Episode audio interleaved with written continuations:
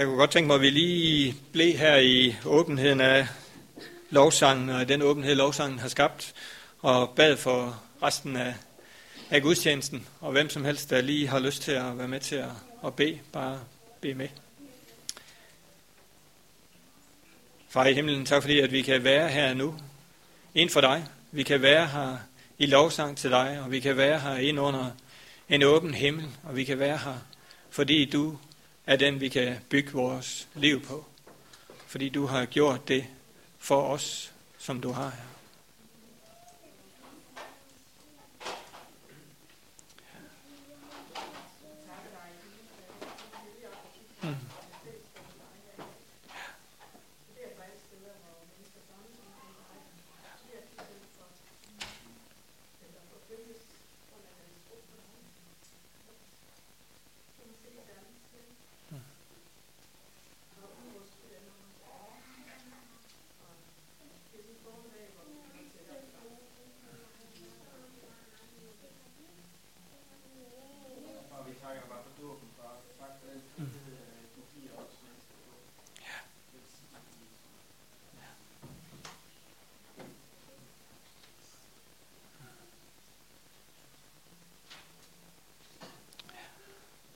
Amen.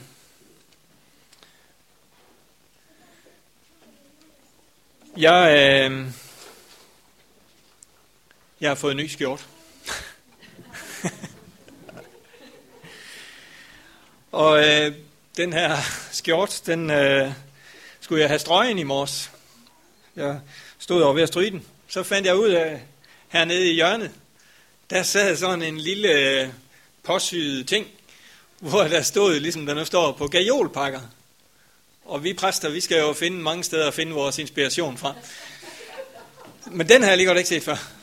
Der stod sådan noget i retningen af, at man skal kun bekymre sig om det, der virkelig er vigtigt. Stryge sin skjort, for eksempel. Øh, men det er, det er egentlig sådan tænkte, det var jo, hvis nu man køber mange skjorter, så, øh, så får man jo meget inspiration ud af det, så måske kan det være sådan en, en ting, man skal begynde på. Der er mange steder at hente inspiration fra. Jeg øh, skal fortsætte i dag ud fra den række af overskrifter, vi har sat her for efteråret omkring åndens fællesskab, og så forskellige temaer ud fra det. Og i dag så er det åndens fællesskab gør os til et tempel. Åndens fællesskab gør os til et tempel. Øh, og jeg skal starte med sådan at, at rise lidt op for os, hvad er templet? Hvad er templet i Gamle Testamente? Når der står i Bibelen, at vi er tempel for Gud, vi er tempel for Herren, så tager det jo udgangspunkt i Gamle Testamente og i, hvad templet var på det tidspunkt, og hvad det funktion det havde. Templet blev bygget ud fra, at det var startet som tabernaklet, teltet, som israelitterne havde med sig ude i ørkenen, da de rejste rundt. Og hele Øh, indretningen af teltet og tabernaklet var sådan en meget nøje øh, gjort ting. Det var ikke tilfældigt. Det var beskrevet helt præcis, hvordan det skulle være. Det var beskrevet helt præcis, hvorhen de forskellige ting skulle, skulle være, og hvor stort og hvor lille de forskellige ting skulle være. Hvis vi går til 3. Mosebog, kapitel 8 og vers 10 og nogle vers deromkring, så vil vi se, hvordan det her telt, tabernaklet, som senere blev til templet, blev indrettet, hvordan det blev indviet til Guds øh, ære og til Guds brug. Øh, og vi skal læse øh, et par enkelt vers i 3. Mosebog, kapitel 8, og fra vers 10. Så tog Moses salvningsolien og salvede boligen, og alt hvad der var i den, hældede den, han stænkede noget af olien på alderet syv gange, og han salvede alderet og alle redskaberne til det, og bækkenet og fodstykket til det. Det hørte til alderet. Og han helligede det alt sammen. Tabernaklet og indeholdt alderet, og det blev indvidet til Gud. Det blev helliget til brug for ham. Og videre, hvis vi læser lidt videre her, det skal vi ikke gøre nu, der indviger han Aaron til den tjeneste, han skal have, og han indviger Aarons sønner til den tjeneste, de skal have. Det var vigtigt, at det, der tjente Gud, det som indeholdt Guds nærvær, som var lige præcis det, eh, tabernaklet gjorde og templet gjorde, at det blev renset og indvidet til Gud.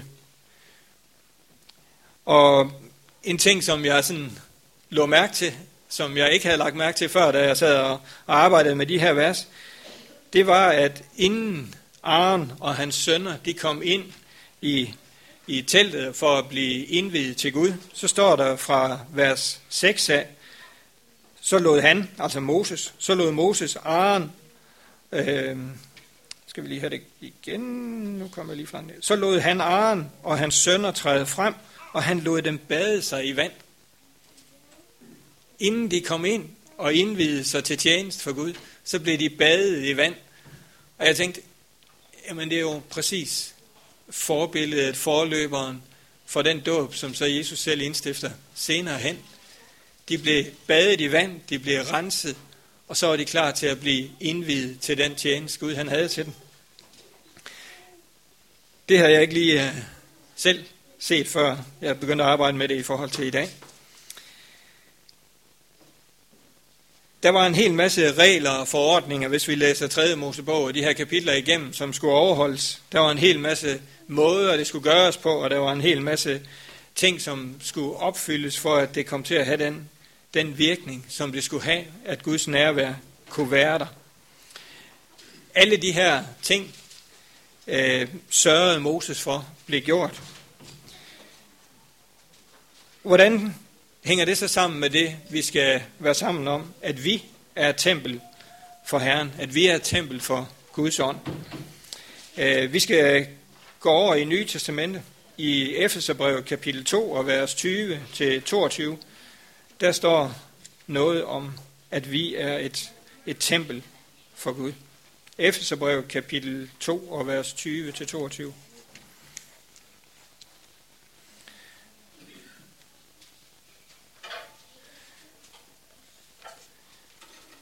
der står sådan her. I er bygget på apostlens og profeternes grundvold, med Kristus Jesus selv som hovedjørnsten. I ham holdes hele bygningen sammen og vokser til et helligt tempel i Herren. I ham bliver også I sammen med os bygget op til en bolig for Gud i ånden. I andre oversættelser vil du se, at der stod til en tempel for Gud.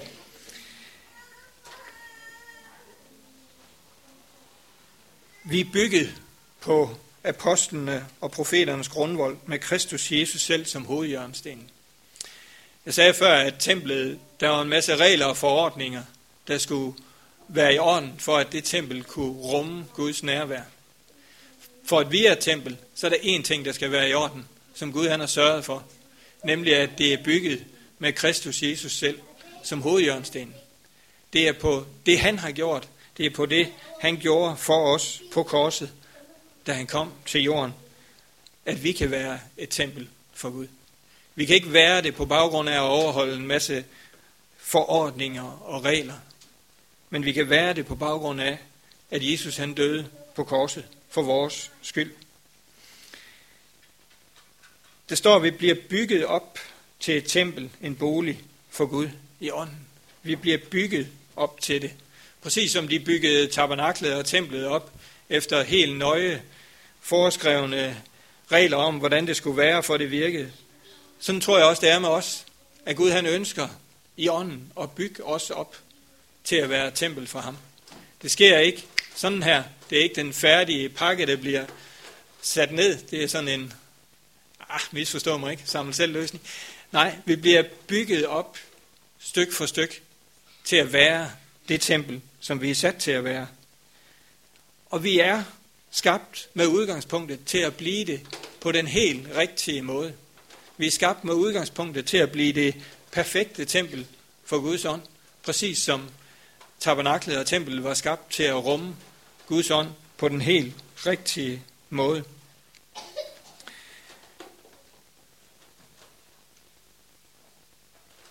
Efeserbrevet og Paulus, han siger de her ting til, til jøderne og til grækerne altså til jøderne, der havde øh, Mosebøgerne og det gamle testamente, og til grækerne og hedningerne, som ikke havde det, og ikke kendte alle de her regler og forordninger for templet, og ikke havde det billede, jøderne havde af, hvad indebar det at være et tempel. Og så siger han til de her jøder og grækere, at I er alle et tempel for Gud. I er alle et tempel for Gud. Og hvis nu vi sådan skal prøve at forestille, sig, forestille os, hvad betyder det? Jamen så har du jøderne her, som har det helt faste, præcise billede af, hvad det vil sige at være tempel. Og lige pludselig så får de det billede ført over på sig selv, og får at vide, nu er du et tempel for Guds ånd. Det har været sådan lidt en, en, en tankerevolution, tror jeg, i, i deres øh, forståelse af tempel. Det har været lidt et, et skift. Og så beder han dem faktisk samtidig om at forstå, at også grækerne er et tempel for Gud. Jøderne i deres forståelse af Mosebøgerne og det gamle testamente, og så grækerne, som ingen forståelse havde af det. Jeg tror, det var en, en rigtig svær en for dem at forene. En rigtig svær en for dem at forstå, at Guds ånd vil bruge dem alle sammen som et tempel. Jeg tror faktisk, de var rigtig langt fra hinanden. Jøderne skulle give afkald på eneretten til templet, som var det, der betød allermest for dem. Lige pludselig så skulle de forstå, at Guds ånd også ville bo i de andre, i dem, som ikke kendte templet. Hedningerne på den anden side set, grækerne, skulle tage billedet til sig fra en helt anden verdensforståelse, fra en helt anden religion, og forstå, nu er vi et tempel for Guds ånd, med alt det, som det så indebar i deres forståelse. Og det her, det beder Paulus dem så om at få til at smelte sammen i en enhed. Og jeg tænker, hvis det lykkes for dem, med den spændvidde, der var her, som jeg sådan har prøvet at beskrive nu, så det er det, Gud også beder os om. Siger til os, I er i fællesskab et tempel for Guds ånd. Det er jo lidt øh, en udfordring for os. En, en, hvad skal vi sige, en forståelse af, at Guds ånd bor i os alle sammen, uanset den baggrund, vi måtte have. At Guds ånd har sagt, at vi alle sammen, om vi vil, kan blive et tempel for hans ånd. Templet repræsenterer jo øh, nærværet af Gud. Og hvis vi, vi tænker på tabernaklet, de havde med sig ude i ørkenen, jamen så var det der, Guds nærvær var. Så var det i templet, Guds nærvær var. Det var ud fra tabernaklet, at hans hellighed, hans herlighed strålede, står der. Og det er også det, som Gud han ønsker, vi skal være. Vi skal rumme hans nærvær.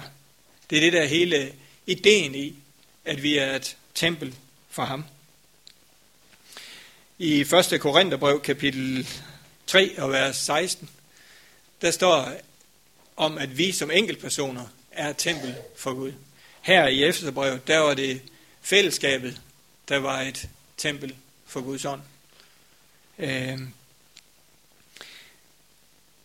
Hvad sker der i os, når vi tænker på os selv som et tempel for Guds ånd? Hvad tanke tænder det i dig, at Gud han siger, at vi er det sted, hvor hans nærvær kommer ud fra, udgår fra.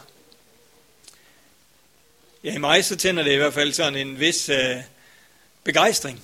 Tænk, at Gud han har udvalgt mig til det. Tænk, at jeg får lov til at rumme og udstråle hans nærvær til andre mennesker. Men det tænder også en vis ærefrygt i at være det sted, hvor Guds nærvær udgår fra.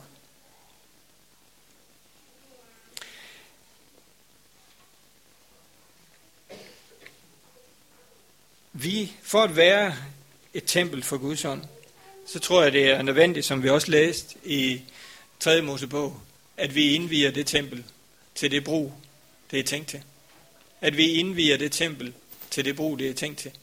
Det var først dengang Moses han indviede tingene i templet, at det blev fyldt af Guds nærvær. Det var først, da han indvidede Aren og sønnerne, at de kunne begynde den tjeneste, de var sat til. Og sådan er det også, tror jeg, i dag med os, at vi må indvige os til den tjeneste at være tempel for Guds ånd, og være bygget til, og bygget sammen til at rumme Guds nærvær. Og hvordan kan vi så sætte øh, ord på det her, som ikke bare er, ja, tanker og filosofi og sådan noget? Hvordan virker det i, i praksis, kan vi sige? Hvordan får det her skikkelse i os, den enkelte af os, og i os som menighed? Hvordan bygger vi hinanden op i ånden til at være et tempel for Gud? Ja, først og fremmest så må vi jo være enige om, at der findes en eller anden form for åndelig virkelighed. Det ved jeg ikke, hvordan I har det med. Hvis det skal give mening, at Guds ånd bor i os, hvis det skal give mening, at Guds ånd bor i os, og vi er et tempel, så må det også